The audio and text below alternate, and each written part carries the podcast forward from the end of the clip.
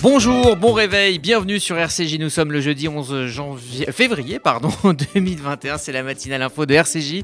Dans cette demi-heure, nous rendrons hommage à l'un des derniers grands témoins de la Shoah, Benjamin Orenstein, qui s'est éteint hier à l'âge de 94 ans après avoir inlassablement témoigné euh, de l'horreur nazie. Nous serons en ligne avec euh, des proches, Arthur, Arthur Dreyfus, le directeur général d'Altis Media, et euh, avocat et l'avocat militant Jean-Luc Medina. On ira en Israël où l'effet vaccin se confirme avec une baisse de la contamination au coronavirus. On en parlera avec Gérard Benamou. Et puis à la chronique Expo du jeudi, Marie-Sarah Séberger, en fin de demi-heure, vous parlera d'amour à trois jours de la Saint-Valentin. Bonjour Margot Siffer. Bonjour Eddy, bonjour à tous. Il est 8h passé de 50 secondes et voici l'essentiel de l'info.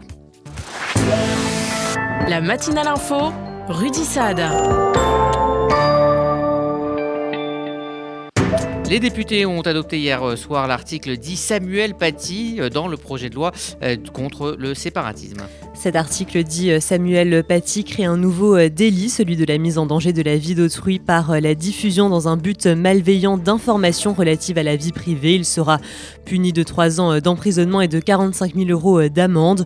Pour rappel, ce texte est mis en place suite à la décapitation en octobre dernier du professeur Samuel Paty. Le gouvernement persiste et signe. Il réaffirme son ambition d'éviter un reconfinement. Il existe bien un chemin pour éviter euh, le reconfinement, c'est ce qu'a annoncé hier euh, Gabriel Attal à l'issue du Conseil euh, des ministres. Le porte-parole du gouvernement a tenu à saluer la responsabilité des Français tout en appelant à la plus grande prudence. En effet, la situation reste fragile. C'est également ce qu'a déclaré Jean Castex lors d'un déplacement dans les Yvelines. La pression sur les établissements de santé est une source d'inquiétude, a-t-il indiqué. Il y a toutefois des éléments de stabilité, à savoir le taux d'incidence. Par ailleurs, quant à un éventuel reconfinement, le Premier ministre s'est également exprimé. On sait ce qu'un reconfinement emporterait comme conséquence extrêmement lourde pour la population, y compris d'ailleurs en termes sanitaires, j'ai déjà dit. Donc, nous avons devant nous différentes hypothèses, y compris euh, celles que nous n'avons pas exclues d'un nouveau confinement, mais à ce jour, l'équilibre entre ces différents paramètres nous conduit à être très vigilants, mais à continuer sur euh, la ligne qui est la nôtre aujourd'hui. Pour rappel, le nombre d'hospitalisations reste euh, élevé. Plus de 11 000 nouvelles entrées sont comptabilisées en moyenne tous les 7 jours depuis le 24 janvier. Sur le plan euh, de la vaccination, on a dépassé hier la barre des primo-vaccinés. Enfin, le gouvernement promet ce matin 1,2 million de nouveaux rendez-vous pour le mois de mars. Et c'est d'ailleurs aujourd'hui que les premiers tests salivaires seront euh, mis en place dans les hôpitaux. L'annonce était euh, attendue. Olivier euh, Véran a déclaré que dès aujourd'hui, des premiers tests salivaires seraient effectués par les hôpitaux de Paris. Le but, emmener 200 à 300 000 par semaine dès la mi-février, a-t-il précisé. Et d'un autre côté, les mauvaises nouvelles se multiplient pour le monde de la culture. Alors que Roselyne Bachelot avait déclaré hier qu'il n'y aurait pas d'été sans festival, voilà que l'événement musical Solidays est annulé pour la deuxième année consécutive. Une décision prise suite à de trop nombreuses incertitudes liées à la crise sanitaire. Il s'agit du premier gros festival français à annoncer officiellement son renoncement à l'édition 2021. Il devait avoir lieu à Paris du 18 au 20 juin. Il finance notamment l'association Solidarité SIDA. Euh, du côté des solutions, l'OMS demande de ne pas enterrer le vaccin AstraZeneca. Le vaccin AstraZeneca peut être administré aux plus de 65 ans, c'est ce qu'a déclaré hier le comité d'experts de l'OMS. Le groupe euh, recommande également son utilisation et ce, même si des variants sont présents dans un pays. Une bonne nouvelle sur le front du coronavirus, elle nous vient d'Israël. Les personnes vaccinées sont beaucoup moins exposées au risque de transmission du Covid et ce, avant même de recevoir la deuxième injection. C'est ce qu'a conclu hier une étude israélienne. Elle a notamment démontré que la charge virale est divisée en moyenne par 4 pour les infections survenant 12 à 28 jours après la première dose du vaccin Pfizer BioNTech. Et par ailleurs, le ministre de la Santé euh, parle de passeport vert il avertit euh, que dans certains cas, un test négatif ne suffira plus. Le ministre israélien de la Santé a été clair, dès lors que les centres commerciaux, les gymnases et les hôtels rouvriront, ils ne seront accessibles qu'aux personnes vaccinées contre le Covid. Un test de dépistage négatif ne suffira donc pas. Par ailleurs, une loi serait à l'étude pour autoriser les employeurs à refuser l'accès du lieu de travail aux employés non vaccinés. Les enseignants sont en ligne de mire. Et on en parlera dans le détail dans un instant avec Gérard Benamou. De son côté, euh, le Magen David Adom a commencé à vacciner des Palestiniens en possession de permis de travail Près de 400 Palestiniens résidant à Jérusalem-Est et ceux en possession d'un permis de travail ont été hier vaccinés. Cela s'est fait dans une station du Magen David Adam en Cisjordanie. Toutefois, ce point de vaccination n'était ouvert que sur une journée. Israël euh, toujours propose aux géants des réseaux sociaux un plan de lutte contre l'antisémitisme. Israël a présenté euh, hier un projet aux géants des euh, réseaux sociaux. Il devrait les aider à poursuivre une politique plus claire et agressive contre l'antisémitisme. Ce texte vise notamment à supprimer les comptes de personnalités condamnées pour des discours antisémites. Le document appelle également à adopter des définitions claires du discours de haine, en particulier celle de l'Alliance internationale pour la mémoire de l'Holocauste sur l'antisémitisme on a appris hier soir la libération de la militante saoudienne des droits humains, euh, Loujen Al-Atoul. La militante saoudienne des droits humains est rentrée chez elle hier après trois années passées derrière les barreaux. Elle avait été condamnée le 29 décembre à 5 ans et 8 mois de prison en vertu d'une loi anti-terroriste. Pour rappel, la jeune femme avait été arrêtée peu avant la levée de l'interdiction de conduire faite aux saoudiennes pour laquelle elle militait. Dans l'actualité internationale, c'est l'information de la nuit. Joe Biden s'est entretenu avec son homologue chinois Xi euh, Jinping. Pardon. Pour le premier entretien entre euh, Joe Biden et Xi Jinping hier, il a notamment été question des droits humains. Le président américain a en effet exprimé son inquiétude concernant euh, la répression à Hong Kong, mais aussi les violations des droits humains. En effet, plus d'un million de Ouïghours sont détenus dans des camps de rééducation politique. Par ailleurs, Joe Biden a également dénoncé les pratiques économiques injustes et coercitives de Pékin, comme l'avait déjà fait euh, l'administration euh, précédente. Et puis enfin, on reviendra sur son parcours en détail hein. dans cette émission. Euh, on a pris la disparition de Benjamin Orenstein. C'est l'un des derniers survivants d'Auschwitz. Il avait 94 ans. Benjamin Orenstein, l'un des derniers survivants de la Shoah, est décédé hier. Il avait consacré une grande partie de sa vie à témoigner dans les collèges et lycées sur son passé. Merci Margot Siffer, vous écoutez la, la, matinale info RCJ, il est 8h07, dans un instant nous prendrons la direction d'Israël où l'effet vaccin euh, se confirme.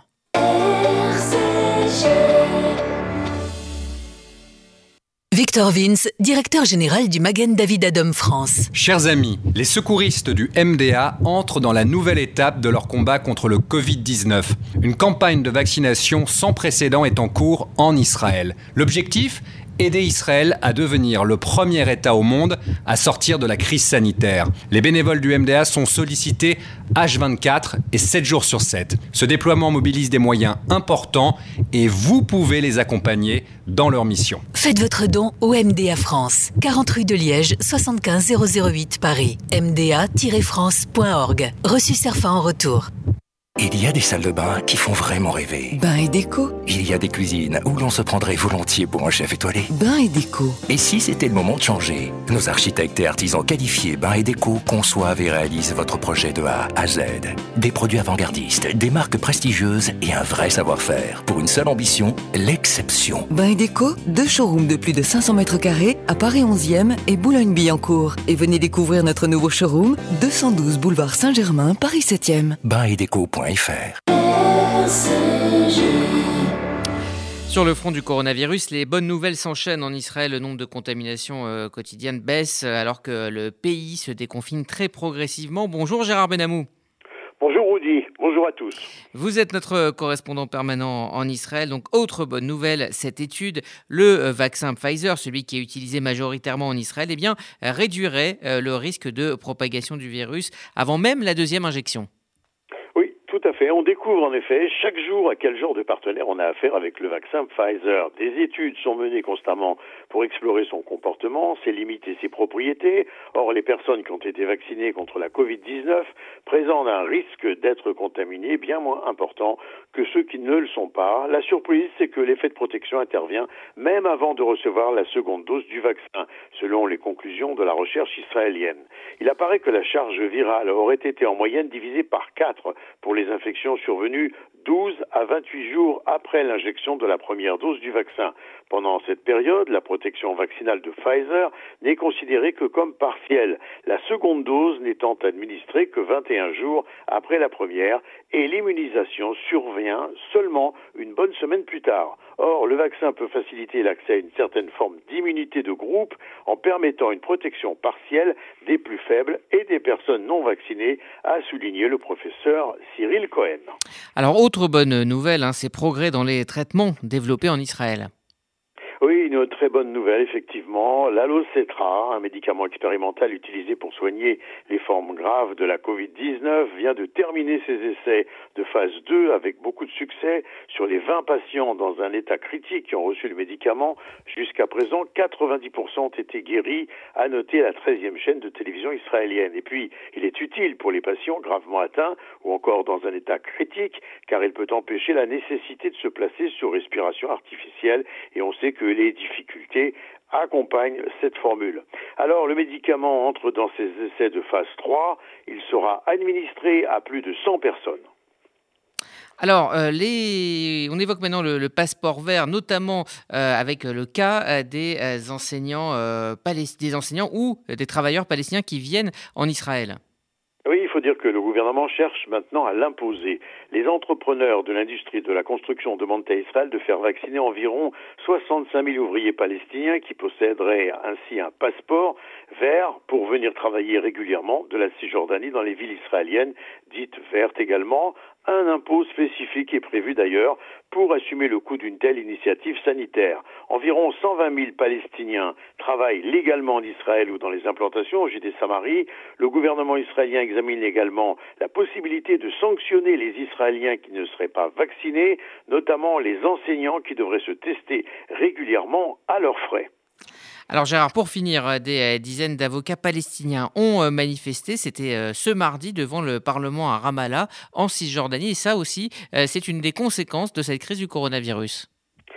Une protestation, en effet, contre l'autorité palestinienne et même Mahmoud Abbas, lequel menacerait l'indépendance du pouvoir judiciaire. En janvier, Mahmoud Abbas a pris plusieurs décrets et nommé certains juges. Les décrets pris par Mahmoud Abbas ont violé des lois qui sont considérées par les Palestiniens comme des lois fondamentales et que personne n'a le droit d'amender, sauf le Parlement, mais après avoir consulté la Haute Cour de justice, affirment ces manifestants. Or, le président de l'autorité palestinienne ne gouverne plus que par décret. La loi autorise le président à prendre des décrets, certes en cas de force majeure, a indiqué Jawad Obedad, le président du syndicat des avocats palestiniens, mais il précise, nous considérons que la situation actuelle ne relève en aucun cas de la force majeure.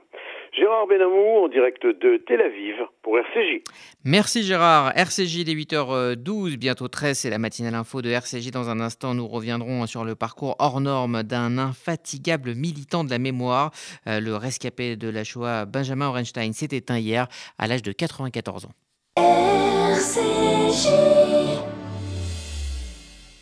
Vous faites votre alia. Depuis 30 ans, Sonigo Déménagement Groupe Fidi s'occupe de tout. Expédition en groupage maritime et conteneurs personnalisés, assurance tout risque, véhicules, solutions de stockage pour courte et longue durée en nos dépôts ultra sécurisés. Sonigo Déménagement, agent en douane certifié Fidi et reconnu par les autorités, facilitera toutes vos démarches. Sonigo Déménagement Groupe Fidi au 01 76 54 92 92 01 76 54 92 92 ou sur le www.sonigo.com Message à destination des experts comptables. Depuis 100 ans, l'ORT est mobilisé pour la formation permettant à des dizaines de milliers de nos jeunes une belle réussite professionnelle. Jusqu'au 1er mars, les experts comptables amis de l'ORT doivent continuer, surtout en cette période de crise, plus que jamais, à choisir l'ORT comme seul bénéficiaire de la taxe d'apprentissage. Renseignements et formulaires sur ta75.ortfrance.fr et 01 44 17 30 83.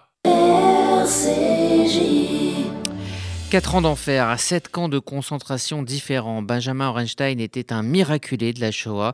Depuis la fin des années 80, il avait euh, témoigné sans relâche pour euh, combattre l'oubli et combattre également le négationnisme. Il s'est éteint hier à l'âge de 94 ans. Retour sur son parcours hors du commun avec Églantine Delalleux. C'est l'histoire d'un homme qui aura attendu 48 ans avant de témoigner. Né le 4 août 1926 à Annopol dans une famille juive polonaise, Benjamin Orenstein n'a que 15 ans lorsqu'il est enfermé dans le ghetto de sa ville, dans le sud-est de la Pologne. Il est alors rapidement envoyé dans un camp de travail à la place de son père. Il connaîtra six autres camps, dont Auschwitz, où il fut déporté à l'âge de 18 ans, avec pour matricule B4416 tatoué sur son avant-bras gauche. En janvier 45, il participe à la marche de la mort où il marchera pendant 4 jours et 3 nuits par moins 25 degrés. Il sera libéré par l'armée américaine quelques mois plus tard au camp de concentration de Dora. En 2019, il était venu à l'ONU pour en parler.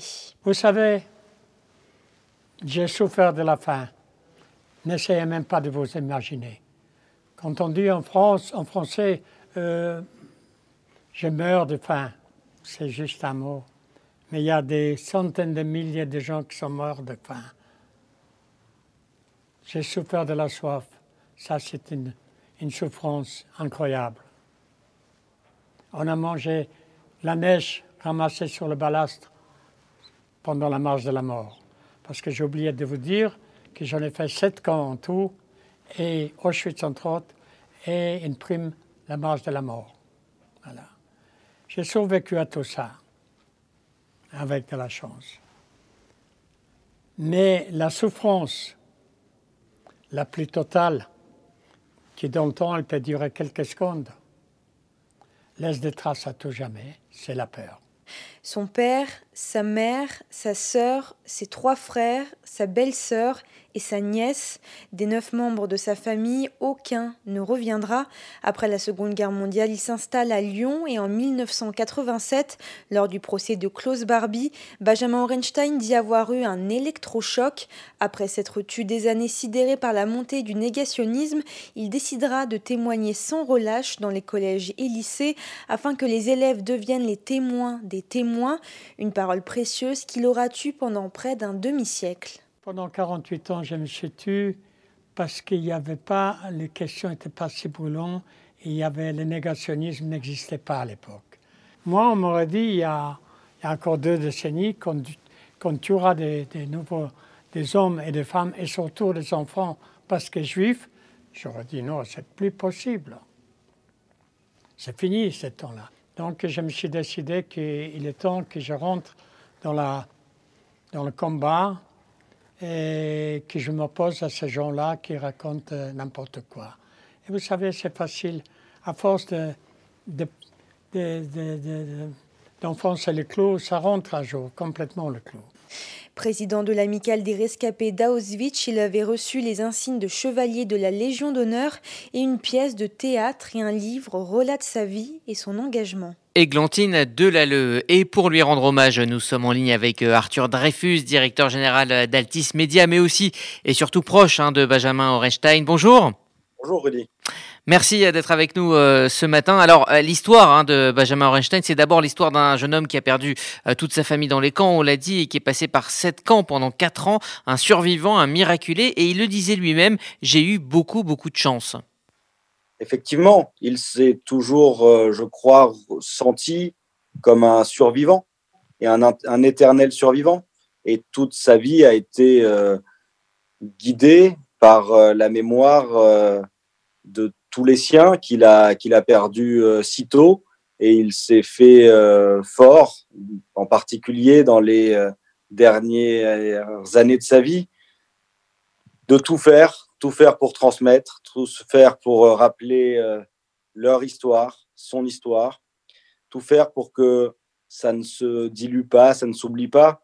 C'était un, un éternel jeune homme c'est ça qui est extraordinaire avec, euh, avec Benjamin Ronstein, c'est que c'était une euh, force euh, de la nature, une carrure incroyable, un caractère bien, bien trempé, mais un sourire, un regard, un charme, un accent yiddish extraordinaire et un éternel jeune homme parce qu'il était extrêmement séduisant, extrêmement attachant et malgré les épreuves inexplicable, inentendable de sa vie, malgré euh, le poids qu'il euh, s'imposait de continuer de témoigner inlassablement, eh bien, c'était un, un, jeune homme, euh, charmeur, blagueur, rieur, séducteur.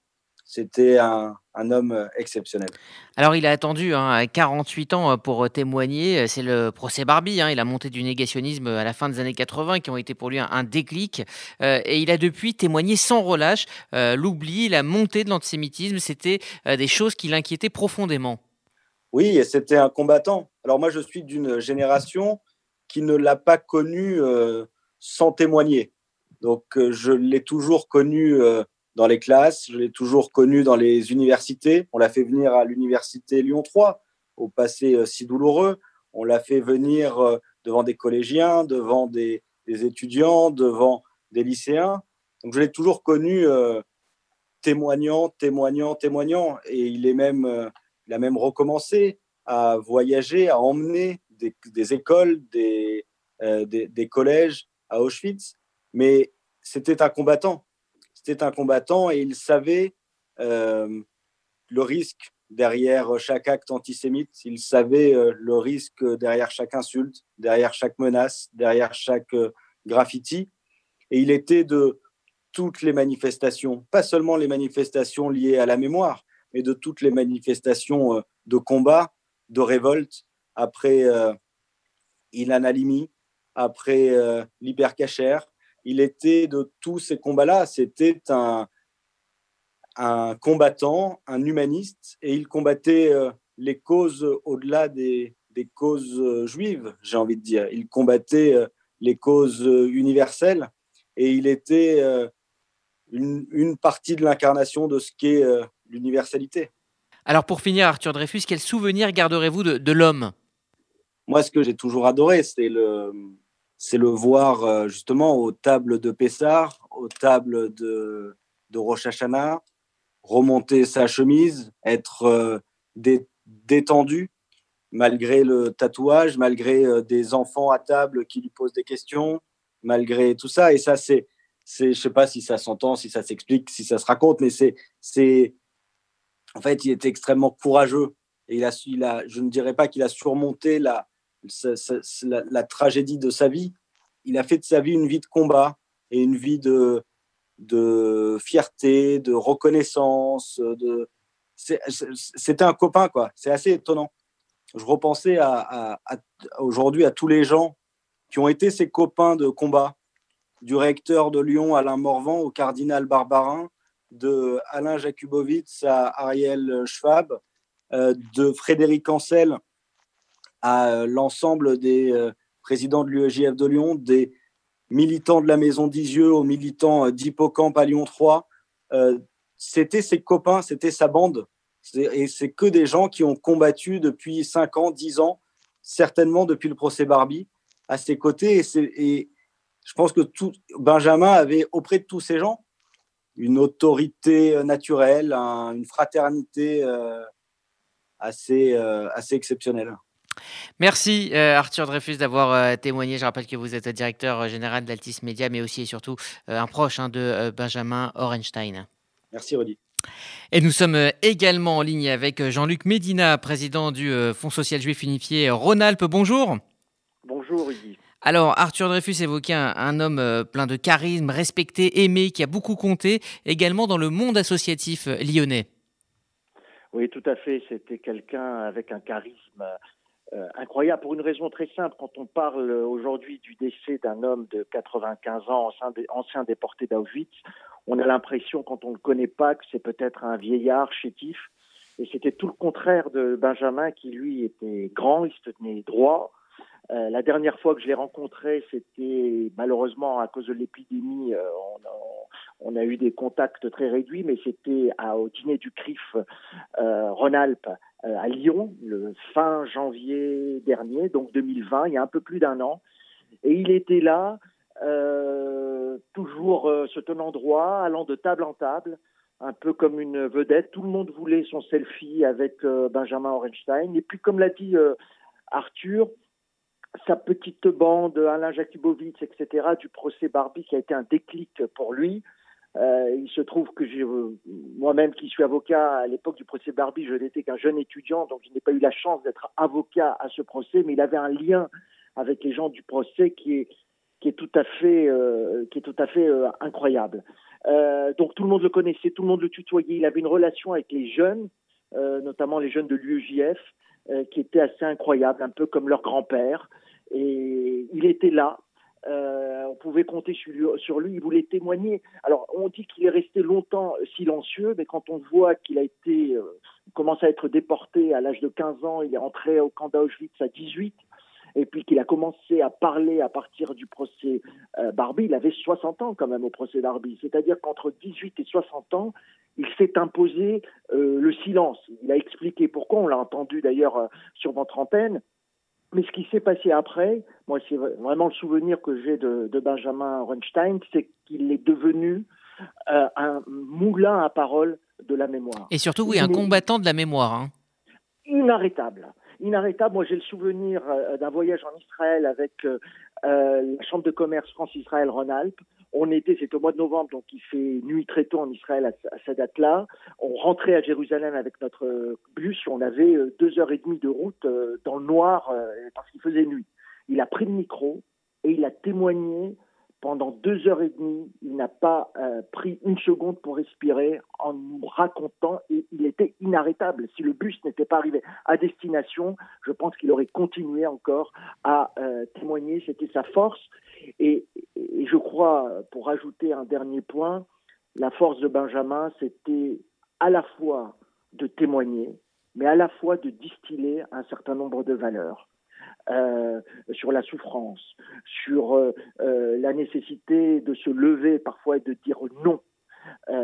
voilà, c'était, c'était, je crois, sa grande, sa grande force, c'était à la fois de témoigner et de distiller au milieu de ses propos avec cet accent yiddish incroyable, des propos à valeur universelle qui font que qu'effectivement il laisse et il laissera une trace dans notre communauté Mm. Rhône-Alpes indélébile. Merci Jean-Luc Medina pour cet hommage. Je rappelle que vous êtes le président du FSJU Rhône-Alpes. Merci d'avoir rendu donc hommage à Benjamin Orenstein sur cette antenne.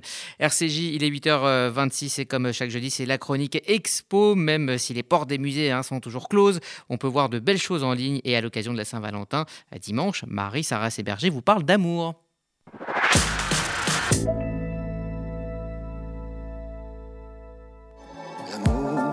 L'amour, l'amour. Et oui, Rudy, l'amour, l'amour, l'amour, sous toutes ses formes, sera bien au programme de votre dimanche 14 février pour l'incontournable Saint-Valentin.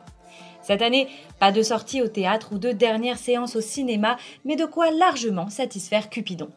Nous partons d'abord au Royaume-Uni à la découverte d'une exposition entièrement virtuelle intitulée With Love, avec amour, donc une formule généralement employée à la fin d'échanges épistolaires.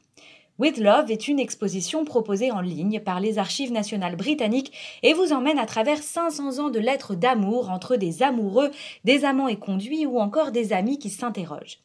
L'exposition est construite en huit sections, parmi lesquelles la question de la réputation, du sacrifice, de la famille ou encore du chagrin d'amour.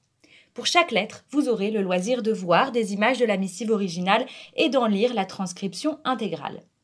Dans certains cas, les lettres sont même audibles.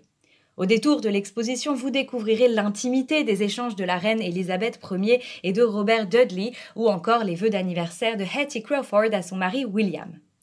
Pour ceux que ces lettres auront inspiré, prolongez l'expérience en visitant le compte Instagram Amour solitaire tenu par Morgane Hortin. Ce compte publie des lettres d'amour version 21e siècle, des échanges exclusivement virtuels entre des amoureux du siècle du tout digital. Vous avez envie de prendre la plume? Bonne nouvelle, Morgane Hortin anime des ateliers d'écriture à suivre toujours sur le compte Instagram d'Amour solitaire. Pour les amateurs de conférences et d'ateliers, vous pouvez écouter le podcast S'aimer comme on se quitte, adapté d'une série d'articles du même nom du journal Le Monde. Au programme, les récits du premier et du dernier jour d'un couple qui choisit de s'aimer ou de moins s'aimer. T'as déjà dit que je t'aimais? Non. Voici des fruits, des fleurs, des feuilles et des branches. Enfin, pour celles et ceux qui se seraient bien installés au dernier rang de leur cinéma favori, vous aurez rendez-vous avec votre canapé et la multitude de programmes proposés par les plateformes vidéo. Je vous suggère notamment la série irlandaise Normal People disponible sur Prime Video. Vous serez aux premières loges de l'histoire d'amour aussi touchante qu'intense de Marianne et Connell.